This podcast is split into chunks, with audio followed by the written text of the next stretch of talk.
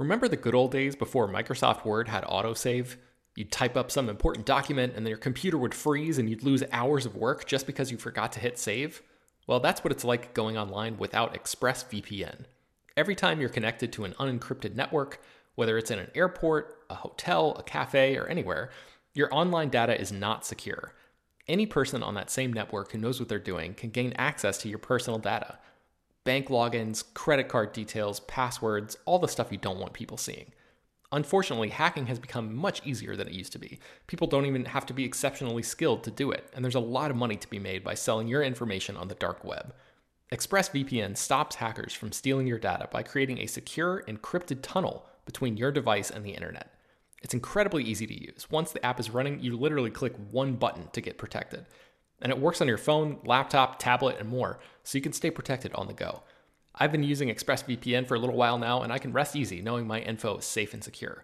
I've heard horror stories of people who've been hacked, and it sounds like a massive pain to try to get any resolution in the aftermath, so I am not interested in finding out what that process is like. Secure your online data today by visiting expressvpn.com slash slash film. That's E-X-P-R-E-S-S-V-P-N dot com slash slash film and you can get an extra three months free. ExpressVPN.com slash slash film. Hello, everyone, and welcome to Slash Film Daily for Monday, September 21st, 2020. On today's episode, we're going to talk about the latest film and TV news. This is Slash Film Editor in Chief Peter Sciretta, and joining me on today's podcast is Slash Film Weekend Editor Brad Oman. Hey, that's me. And Senior Writer Ben Pearson. Hey, what's going on? So the last couple months we've been recording on a new platform. It is called Zencastr. We used to record on Skype. Uh, there's some quirks, e- even though like the, the quality on these recordings are a lot better. There are some quirks. We've had some problems with uh, Brad's recordings in particular. Not to call Brad out, but uh, some reason, some sometimes like his recording gets delayed, and then like we have to like re-record, like re-edit the entire podcast so that when he's responding to people, he's actually responding in the areas he isn't or that he should be responding, if that makes sense. Uh, but last week we had an episode that went out and uh, it was a little out of sync. So I want to apologize. We're we're trying we're trying to fix these these issues. It's happening less and less. We're we're getting better at it. But uh, no, you're not crazy. No, uh, Brad isn't being rude and cutting everybody off during the middle of them speaking. Not this time, is, anyway yeah, yeah. Okay, let's get to the news. Um, last night was the the Emmy Awards. I didn't watch it. Uh, ben, I don't think you watched it. Uh, but Brad, you are the weekend editor, so you you you got paid to watch it. Oh yes, I was so lucky to get paid to watch it. well, well, tell me this before we get into the winners and losers.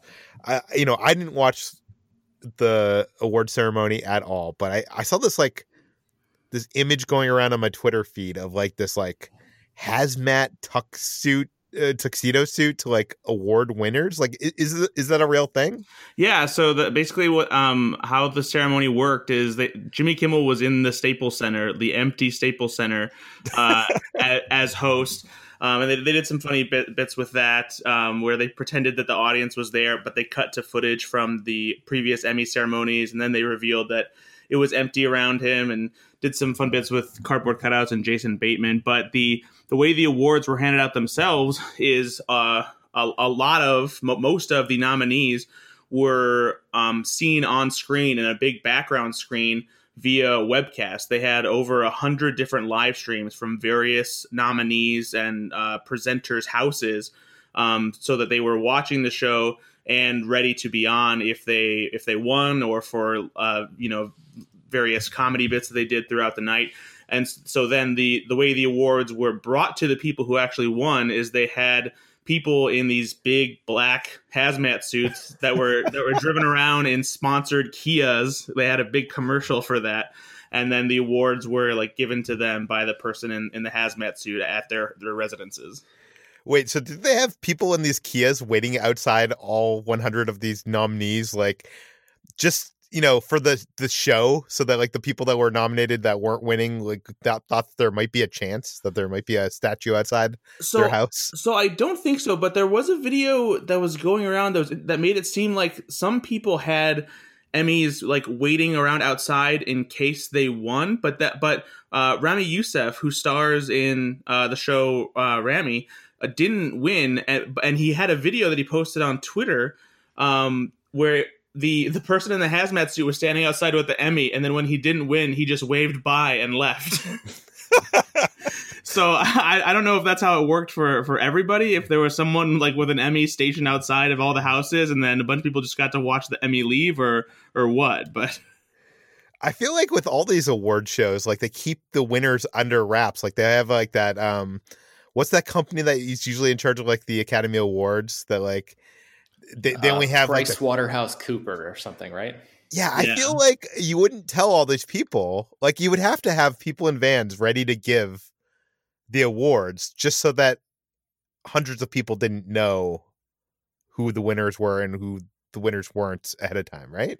Yeah, like I'm sure that they, yeah, if, if they did the, the advance, it was probably at, like at, at, all of the nominees in advance, but maybe not for all of the categories. So yeah. yeah, I don't know. It was it was a weird situation, but the the ceremony itself, you know, it was it was fun for what it was. They did some interesting things, you know, with the format and like they they would um they had some pre-recorded things that they they featured and they would check in with certain people via via webcam. Like there was a fun thing where Reese Witherspoon and Kerry Washington and the Little Fires Everywhere um, producers were having like their own backyard kind of party at tables and stuff, and they were pretending to celebrate New Year's Eve, like just putting 2020 in the past and celebrating that it was 2021. Um, and then uh, the craziest thing that happened during the ceremony was so for some reason for the first award of the night, even though fires are raging all across California, someone thought it would be a good idea to douse one of the awards envelopes in disinfectant and then light it on fire just to make sure it was germ free. And then they took the winner out of the envelope that burned around it. And so Jimmy Kimmel and Jennifer Aniston did this on the on stage in the Staples Center, and they set the thing on fire in a wastebasket with other like paper kindling so that it would burn properly. But then after they were able to de- put the fire out with a fire extinguisher, which Jennifer Aniston did, uh, the the rem- remnants of what was left in the wastebasket caught fire again, and the flame got pretty big. And you heard the, the one of the crew members on set. They shouted to Jennifer like, "Put it out!" and she was and she and she was like, "Oh shit!" And she like she like had to spray the fire down. So like the whole Emmy ceremony literally almost went up in flames. By the way, I love that this podcast is just Brad recounting him watching the Emmys. the two people that didn't care to watch it. Uh, I guess, Brad, t- tell us who were the big winners?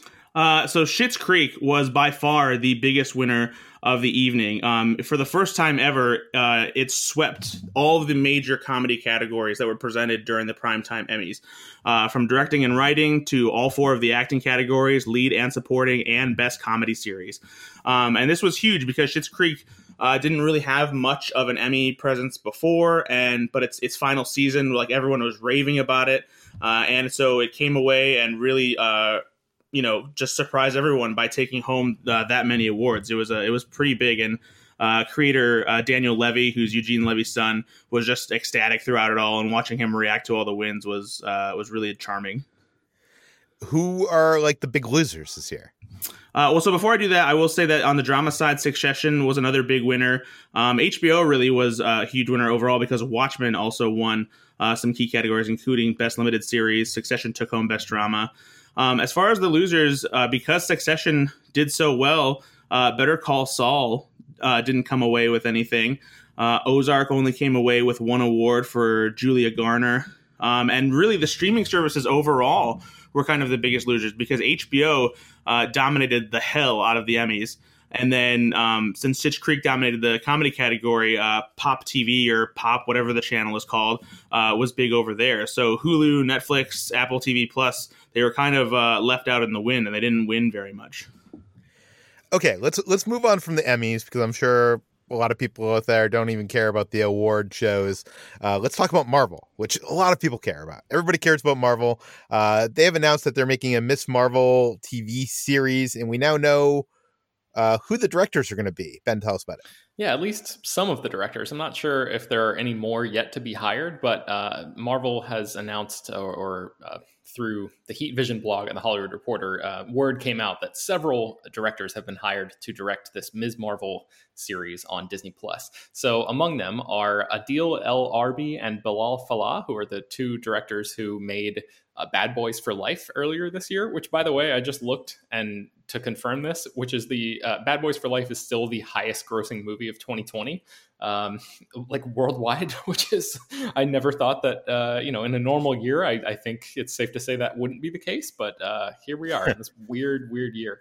Um, and then also, Sharmeen Abad Chinoy, who was a, actually a two time Oscar winner for the documentary short film category, is directing, and uh, Meera Menon, who has previously actually worked with Marvel before by writing episodes of The Punisher, is also going to be directing this show. So, um, for those who maybe don't know anything at all about Ms. Marvel because she hasn't appeared in the movies yet, um, it's about uh, Kamala Khan, who is a Pakistani American and uh, Marvel's first Muslim superhero to get her own comic title. And the show was announced at D23 last year. Um, there are, you know, rumors still swirling about you know who might be cast and all that kind of stuff. They're they're still in the casting process, but um, they haven't uh, they haven't locked down a, a lead yet. So um, we expect to hear more about this very soon.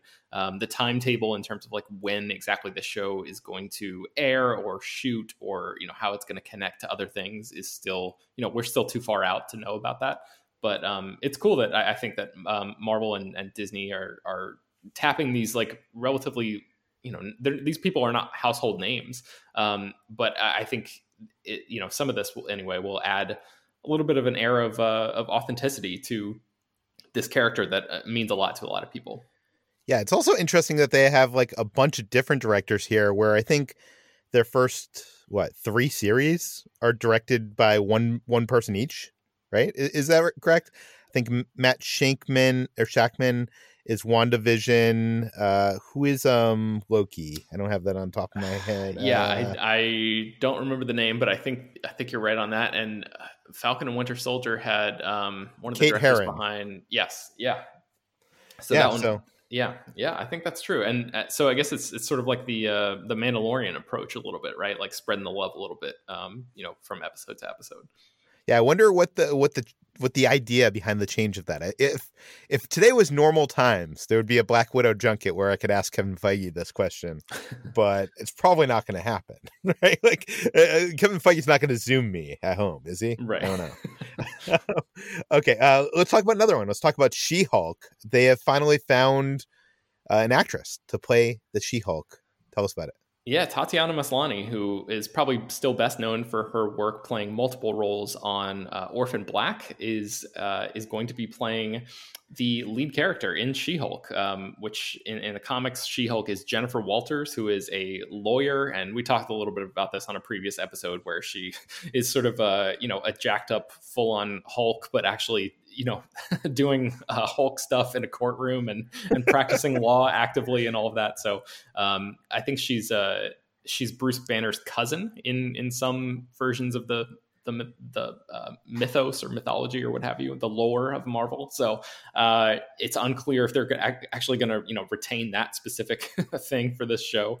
But um, Tatiana Maslany is really great. I, I, I mean, I, I loved her in um, God. What was the name of that movie with Nicole Kidman that just came out last year that I am totally blanking on, and I'm not. Uh, hang on one second. I, I totally know the name. I, I, totally know the movie, but I did not see it, so I don't even remember the name. Of it. Yes, I really liked it. Why am I totally blanking on this? Nicole Kidman, for God's sake, IMDb, pull this up. Is it the, the Destroyer?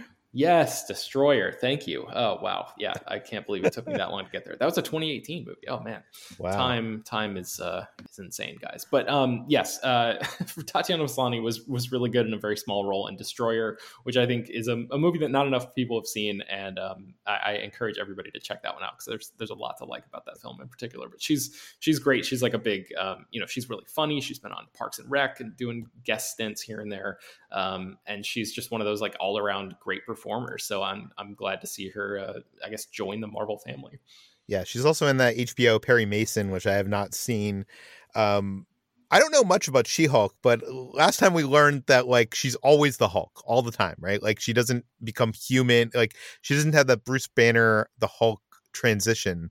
Does does she like get anger fits like the Hulk, or is she always kind of like? Is she more like Smart Hulk, where she's level headed all the time? I don't know. I think I saw Alan Sepinwall, who's like a, a really famous uh, TV critic. I think he writes for Rolling Stone right now. I think he mentioned like that maybe um, she is going to be transitioning between like I guess a, a traditional human form and uh, more of the the Hulk version. So I, I don't know where he got that from. I'm not sure if he's basing that on like a particular comic run that is being used as inspiration here. Um, but I, I guess, and again, you know, this is the type of show that's like still a little bit too far out for us to know in terms of scheduling and all that. And I think, I, yeah, we, we, don't have enough uh, concrete facts right now to to really um, say either way. But yeah, uh, so like I, I, did see that being floated as as a possibility. Yeah, because obviously she has to become She Hulk, and then uh, according to her Wikipedia, um, Unlike Bruce Banner, she still largely retains her personality. In particular, she retains the majority of her intelligence and emotional control, although, like the Hulk, she is still susceptible to outbursts of temper and becomes much stronger if enraged. And then later into the comics is when her transformation is permanent, like uh, Smart Hulk. Hmm. See, I, the reason why I was asking this is because the actress, if you've ever seen Orphan Black, like she is kind of a chameleon of sorts. Like she I, I don't remember how many different roles she plays in that because like uh I mean spoiler alert the, the whole premise of the show is that she plays a bunch of different clones different characters um and I could totally see her getting chosen for this if she had to like you know have to portray like almost two different characters do you know mm-hmm. what I mean yeah. Yeah. Like I feel like that would be like the reason to choose her. Not not that she, there isn't other reasons to choose her, but like I feel like that like that would be the obvious reason of like she, she's so good at like just taking on different characters and not just taking on different characters, but like, you know, going back and forth like in you know, an instant mm-hmm. uh, between them. So yeah, uh, I'm excited about this. Um, yeah, the show's supposed to come out in 2022, so we still have a little while uh, to yeah. go before that one hits you know, while Marvel is like figuring out everything they're doing with the future of Marvel Cinematic Universe on Disney Plus, uh, you know, I guess now would be a good time to check in and see how Warner Brothers is doing with their DC Universe streaming service. Uh, Brad, like how how is it doing? Oh, this is fine. Nothing to see here. Everything is fine. Okay. um, no, not at all. So, ever since HBO Max launched, uh, a lot of the DC Comics properties that Warner Brothers owns in film and television have been available uh, on that streaming service, and that was one of the big draws of the original DC Universe subscription. Was it had a collection of uh, DC Comics movies, their animated TV shows, their uh, big series of animated movies and all, that sort of stuff, along with a comic book subscription. Uh, um, but now, because HBO Max is so popular, and some of stuff like Doom Patrol and Harley Quinn uh, for the third season of the series um, are transferring to HBO Max, that makes DC Universe a little less special. And uh, they're very much aware of this uh, over at Warner Media. So DC Universe um, will now go under the the banner DC Universe Infinite, and it will go back to being solely a comic book subscription service. Um, not unlike Marvel Unlimited, another comic book uh, service for Marvel Comics. And this means that all of the originals that were stationed at DC Universe, uh, including Titans, Harley Quinn, Doom Patrol, um, Stargirl, even though that also aired on the CW for its first season, and Young Justice will all be heading over to HBO Max uh, from um, the time that DC Universe Infinite launches. So, fans of DC Universe currently, you'll still be able to enjoy uh, all of the things from the original subscription um, until roughly January 21st. That's when DC Universe Infinite will be launching. Um, but the good news is, is if you are already a DC Universe subscriber, you can sign up or upgrade to HBO Max for a little bit of a discount, and uh, you'll still you'll get both HBO Max and DC Universe Infinite for a price that is less than they both would be if you were paying for them uh, individually. So yeah. uh, that's kind of cool. But yeah, DC Universe definitely uh, undergoing some big changes here in the, the next few months.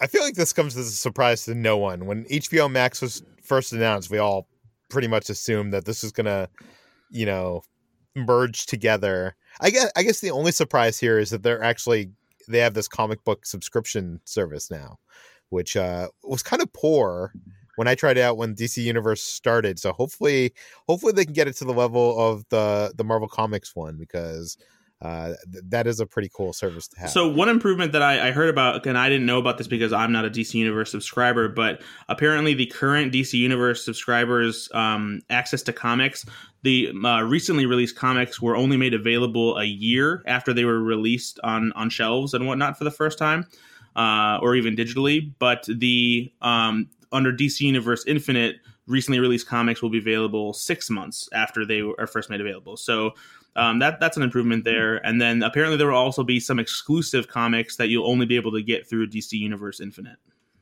Yeah, we'll see how long that lasts.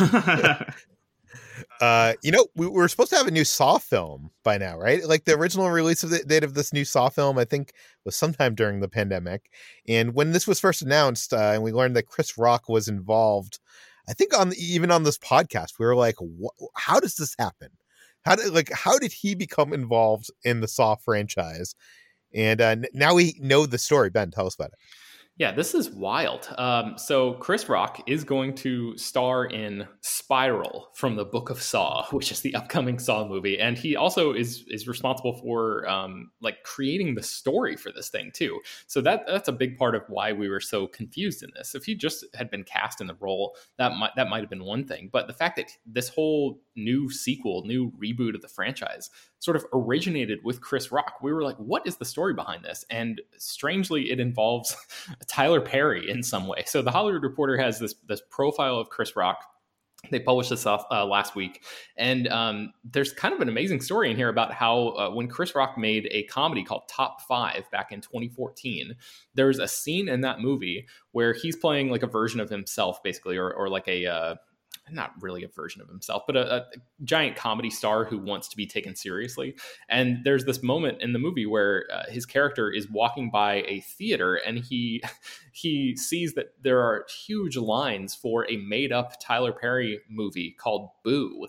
Uh, and somebody from Lionsgate saw this and suggested to Tyler Perry that he actually make a movie called Boo. And then Tyler Perry actually did that. And then not only that, they actually used so there was a sequel to Boo as well. So there are two Boo movies now, like real movies out in ben, the universe now. You're you're making this up. This I'm does not, not I'm not. The craziest part to me, Peter, is that uh, the the two real Boo movies actually used the fake art from the version that was created in this Chris, uh, Chris Rock film, which is like totally insane to me. So the how this whole thing ties back into the Saw universe is because uh, Chris Rock ran into the head of Lionsgate after this whole thing happened and basically sort of like was joking with him about like how how come he's not getting paid for these Boo movies because he like sparked the idea for the whole thing. And then um you know once the the sort of joshing around was over uh, chris rock like genuinely just said like hey i love the saw franchise you guys should make the next one in the style of uh, eddie murphy's uh, comedy 48 hours and then like a few weeks later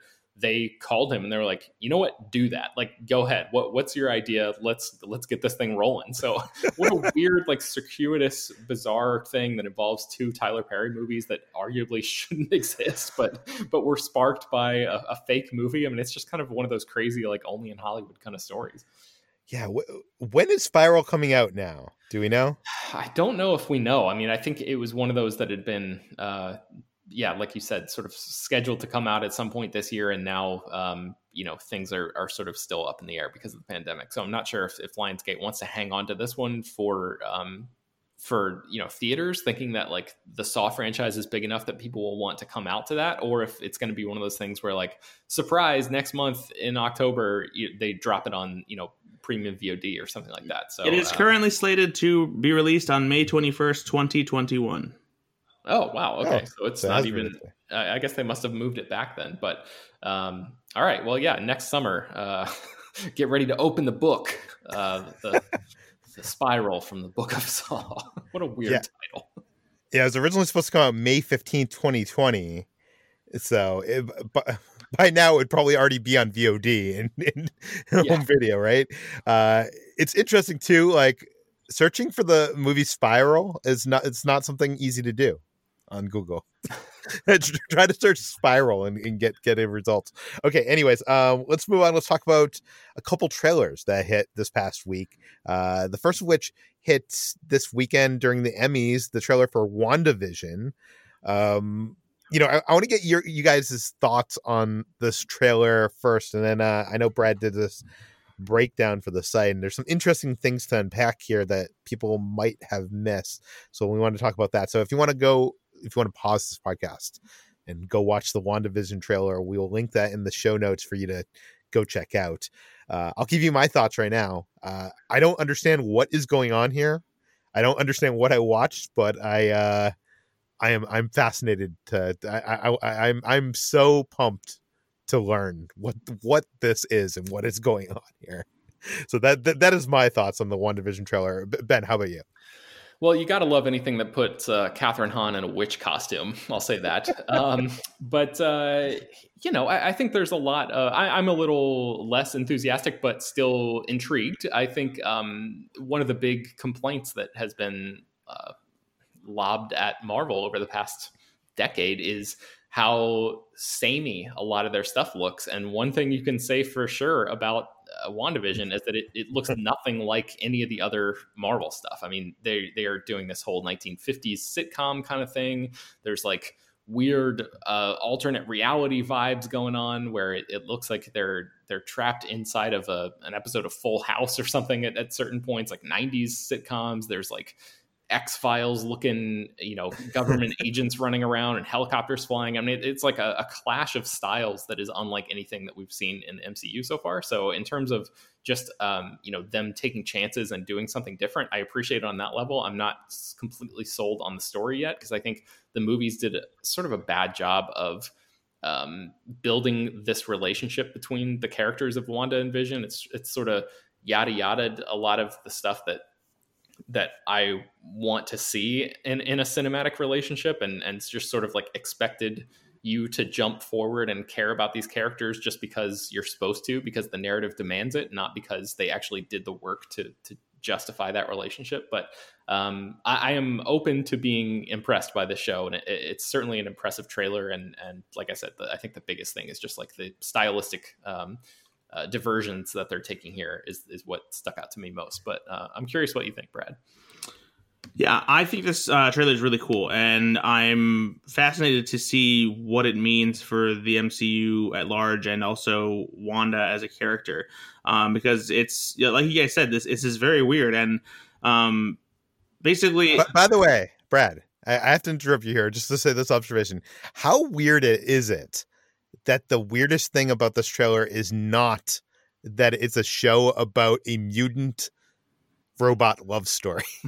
yeah. I mean, like, like that's not even close to the like that's not even like the top half of weirdness about the show. Yeah, um, but it's I think it's really once you like take a closer look at it, it's it's you can kind of break down what the likely basic story of it is because uh, obviously we all know Vision is dead, at least for the time being. Who knows when it comes to comic book characters? But um, my best bet as far as what's happening is I as I I'm betting that Scarlet Witch is having some kind of mental breakdown and maybe her powers are out of control and they're trying to there, there's a, a, some kind of government entity that's trying to keep her calm and distracted so that she doesn't do something that uh, warps reality or does damage to where she is. Because from what I can tell, it seems like she's actually inside some kind of subdivision or, or neighborhood, and I think that the, these these characters out, outside of Vision and Wanda are people that are trying to help keep her subdued or something, and then they're doing that by creating this world in which where Vision is alive and they're a happy family, and they're doing that by going through the, these various sitcom style stereotypes from the night there, there's one for the 1950s there's one for the 60s the 70s and 80s and there might even be one for more modern day too because there are shots after it, it expands from the 1950s aspect ratio and old tv style where it's just uh, it looks like they're a normal widescreen aspect ratio where you see vision walking around the subdivision uh, and that's where he encounters Kathryn Hahn in this this witch costume and he does this he he seems to be curious about what's going on, and I, I'm I don't know if like this is just the vision. I, I assume this is just the vision that's probably alive, quote unquote, inside uh, Scarlet Witch's head because he he touches his hand to Kathryn Hahn's head, um, and she immediately sa- asks if she's dead, and Vision's like, "No, why would you think that?" And then she says, "Because you are," and then she starts laughing maniacally. Um, so yeah, I, I with the shots at the end, that um, it's the shots at the end that really helped me figure out like what's going on here because there's a shot of a of a woman's body being thrown at great length across this like open field. And if you look at the beginning of the shot she's flying away from this su- neighborhood subdivision.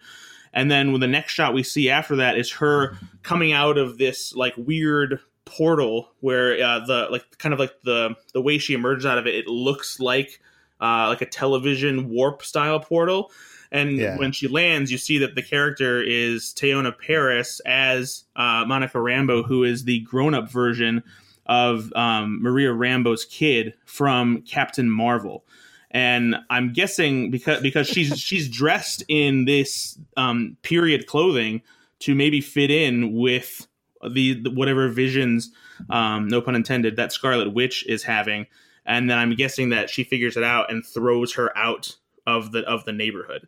Um, but yeah, and there and the reason that like this this makes more sense is because there's a very subtle reference that you'll miss if you're not paying attention, where there's a shot of Scarlet Witch using her telekinetic abilities to pour wine at their dinner table in uh, one of the early black and white scenes. And if you look at the wine bottle, um, and I'm terrible with French, so just bear with me. It says Maison du Mépris.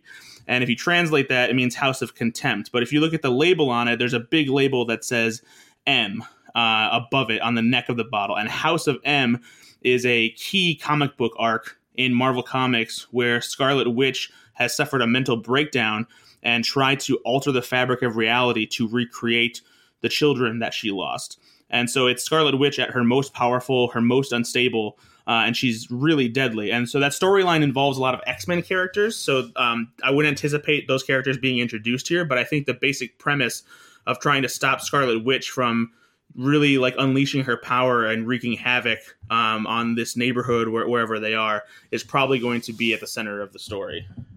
I mean, that, that that's some good prediction. So you're basically saying this is Marvel's version of Truman Show. Um, yeah, in in some ways, and I wouldn't be surprised if maybe at some point, probably towards the end of the series, that we see maybe Doctor Strange is has been helping out, or like they they maybe they Mhm. call him for for help, like in the finale, because this show is apparently supposed to directly tie into Doctor Strange and the Multiverse of Madness in some capacity. Yeah. Well, maybe this is the multiverse, Brad. It's it's possible. okay, let's talk about another one. This one broke uh, a week ago. This is the Mandalorian season two trailer. Uh, I actually did a a reaction. Like you can actually see my first reaction of this trailer. Uh, I, I recorded a video on Ordinary Adventures, uh, and I'll put a link to that in the show notes. Um, I'll I'll say kind of what I said there. Uh, you know what?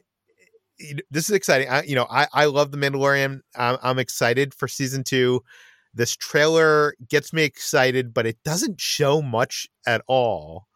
It doesn't reveal much at all. It, it kind of like leaves you wanting more which i guess is a good thing if you want like a teaser trailer you want something to like get you to watch the show and you know most modern trailers probably reveal too much. Uh my favorite moments of this are the scout trooper on the speeder bike jumping over the hill like i love the scout troopers and that just like seemed like an epic uh moment and the uh of course the baby yoda moment where he shuts his uh his prim. It's just it's just uh brilliant and so funny.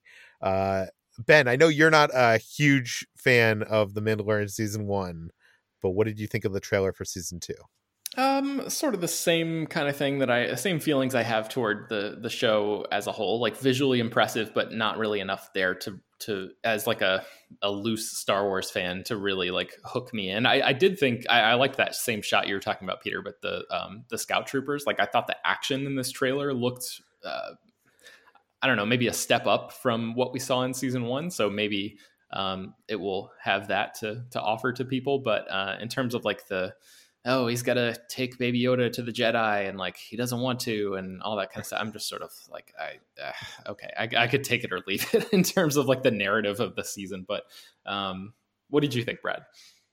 Uh, yeah, I dig this trailer. It's you know, um, I'm glad it's kind of keeping the mystery, uh, giving us a vague idea of where the story is heading.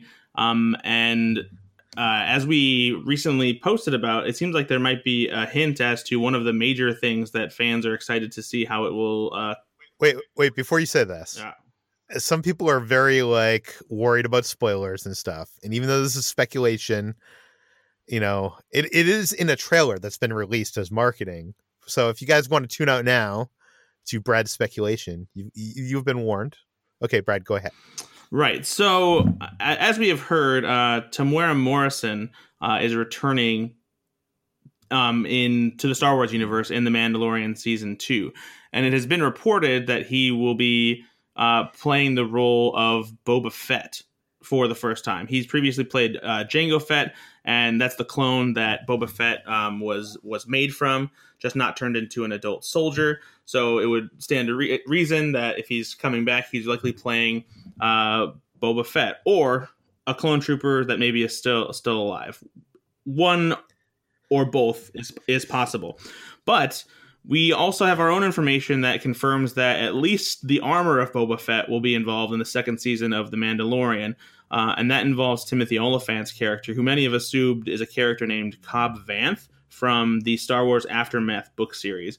Um, we won't get too much into the details of that, but apparently, when he first appears in the second season of The Mandalorian, he's wearing Boba Fett's armor, and evidence of this armor being in the second season seems to have been spotted in one of the quick shots in the season two trailer. And it's the quick shot where you see um, the Mandalorian on a speeder bike speeding away from the camera uh, into um, these the mountains. And if you look closely at what is on the back of the speeder bike, uh, it there's a good case to be made that one of the things on the back of the speeder bike is likely the jetpack that belongs to Boba Fett. Uh, it doesn't have the top part, which is the projectile missile that shoots out of the top, but the rest of it, the paint job, the shape, does seem to pretty closely align with what Boba Fett's jetpack looks like. And if you go to the um, to slash film and see this article, you also see that um, they think that maybe the helmet is also spotted hanging off the the right side of the speeder bike. I'm not totally sold on that part of the image, but the jetpack seems like a pretty dead on prediction. So uh, as for uh, how this um, you know comes to be what you know whether or not uh, Mando has beef with Cobb Vanth because he thinks that he stole a Mandalorian's armor, whether Mando knows who Boba Fett is, whether Boba Fett is still alive and maybe looking for his armor, walking around Tatooine naked somewhere. Uh, we we don't know all this yet, but it does ap- appear that at least part of Boba Fett will be um, in the Mandalorian season two. I, I will say this: like I saw videos popping up in my YouTube feed the day that the Mandalorian trailer was released online, like claiming, "Oh, is Boba Fett hidden in this trailer?" And I did not even click on them. I was like, "Oh, this is clickbait. This is whatever." And then when you put together this article, Brad, I like looked at the comparison images, and I was like, "I don't know." Me, and then like I started convincing myself that it is, it's at least the jetpack. Ben, have you seen this image? Like, I, I want to know your analysis of the situation. Like, are we looking, are we looking too much into this? Like, do we want Boba Fett to be in this show and we're like looking for him. Um, uh, yes i'm sure. Yes the answer is yes to that question. Uh, but no I, I, actually have i think the same exact thoughts as brad where i think it, it, does you know i just glanced at it but it does to me look a lot like the jetpack and i do not think that's actually the helmet even though whoever put, you know put these images together is trying uh, valiantly to make that case. I'm not i'm not really sold on that but it, it does certainly look like the uh, the jetpack to me yeah. The, the other thing I wanted to mention is the character that we see late into this trailer under the hood, uh, which turns out to be Sasha Banks. Some people thought it was Rosario Dawson, the first appearance of Ahsoka in the show, but it's actually Sasha Banks, who is a WWE wrestler. Um, what do we think about this, Brad? Like, I've heard some rumors. A lot of people think that she might be playing Sabine which uh you know first of all her wrestling character she often has like these really bright colored hair which Sabine has bright colored hair in in Star Wars Rebels. Sabine is a Mandalorian, um, so they're and not just any Mandalorian. She's a Mandalorian that once held the dark saber, which is a big part of this this show. And you know, the show is about you know Mandalorian heritage and stuff like that. So it, I, I guess it would make sense for Sabine to show up in the show at some point. So, do you think Sasha Banks is playing Sabine? I think that's probably just fans projecting like Sasha Banks' style onto a character that exists in Star Wars and hoping that that's who she's playing. But I mean, she's she's cloaked in this trailer, and the when she's when she appears, it's mentioned when they're talking about taking the child back to the Jedi. So I wonder if this character is some kind of messenger for uh, any Jedi that are still alive, potentially Ahsoka Tano. Um, and I, because I feel like it would be weird if it was Sabine and the our, the first time we see this character, she's not you know immediately recognizable unless they they're aiming for it to be a thing of where oh who is this character and then she like at some point she throws on her helmet and everyone's like whoa it's Sabine. But it also seems weird that they would give like a character of like that's such a fan favorite character from the animated series. They would give that to a wrestler who hasn't re- that you know that much of a track record. I mean, I guess they gave Dave Dave Batista Drax, and you know that worked out great. So I mean, I'm, I'm not I am not criticizing anybody for giving or you know look at how far the Rock has come, but it just seems like it, it's a big jump to give her Sabine. Um, uh, you know, another thing uh, a lot of fans have noticed in this, uh, Brad. I'm not sure if you had this in your breakdown, but at one point there's some X-wings uh, escorting or following the Razor Crest. Yes, and some people have done some screen caps of that, and apparently the the iconography on that X-wing is actually Red 5's X-wing. So they they're saying that's Luke Skywalker's X-wing. That does that track because I, I, apparently, I don't know. I, I don't know. We, we got to do some more analysis on that, but I don't think that's the case. I don't think that, like that Luke Skywalker. Do we? Do you think we'll ever see Luke Skywalker in the show? Because which sounds ridiculous. That on the on the face of that sounds ridiculous, but the show is about Mandalorian trying to get the child back to you know the Jedi and. There's literally only one known Jedi in the galaxy at this point. Like even Ahsoka is not a you know quote unquote Jedi at this point, right? Yeah, I mean, I I guess not. Is it ridiculous, Brad? I don't know. You're making me sound ridiculous. I don't think it would be in season two, but do you think we'll ever see Luke Skywalker in the show? I mean, no. And like, I just, I'm, I'm hold up on the X, the, the X Wing thing because I mean, he, you, you would think he would hold on to it the entire time because we know that he, that's the ship that he takes to Ahch-To because he leaves it crashed in the ocean until he r- raises it out of the water uh, as a force ghost for Rey. Um, uh, a scene which I hate with so much intensity. Um, but I yeah, so I feel like for someone to be flying Red Five would be weird. I mean, it, it's also possible that they just kind of copied the design, like it was like not intentional. Yeah, and you know? one plus, and I'm not sure how discernible all the various Rebel Alliance X wings are from each other. Know, some fans seem to think that it's uh, the Red Five X Wing. Anyways, I'll send you the images after this podcast, but uh, I'll link them in the show notes so if people want to check that out. But I, I don't think there's anything to this. I think it's just a coincidence. I hope not, because uh, that's just going to be frustrating to me. I just just get get away from the Skywalker family, guys. okay. Uh, that brings us to the end of today's Slash Film Daily. You can find more of all our work at slashfilm.com. You can find this podcast on iTunes, Google, Overcast, Spotify, all the popular podcast apps please feel free to send us your feedback, questions, comments, concerns to us at peter at slashfilm.com and rate and review this podcast on iTunes. Tell your friends, spread the word, and we'll see you on Wednesday.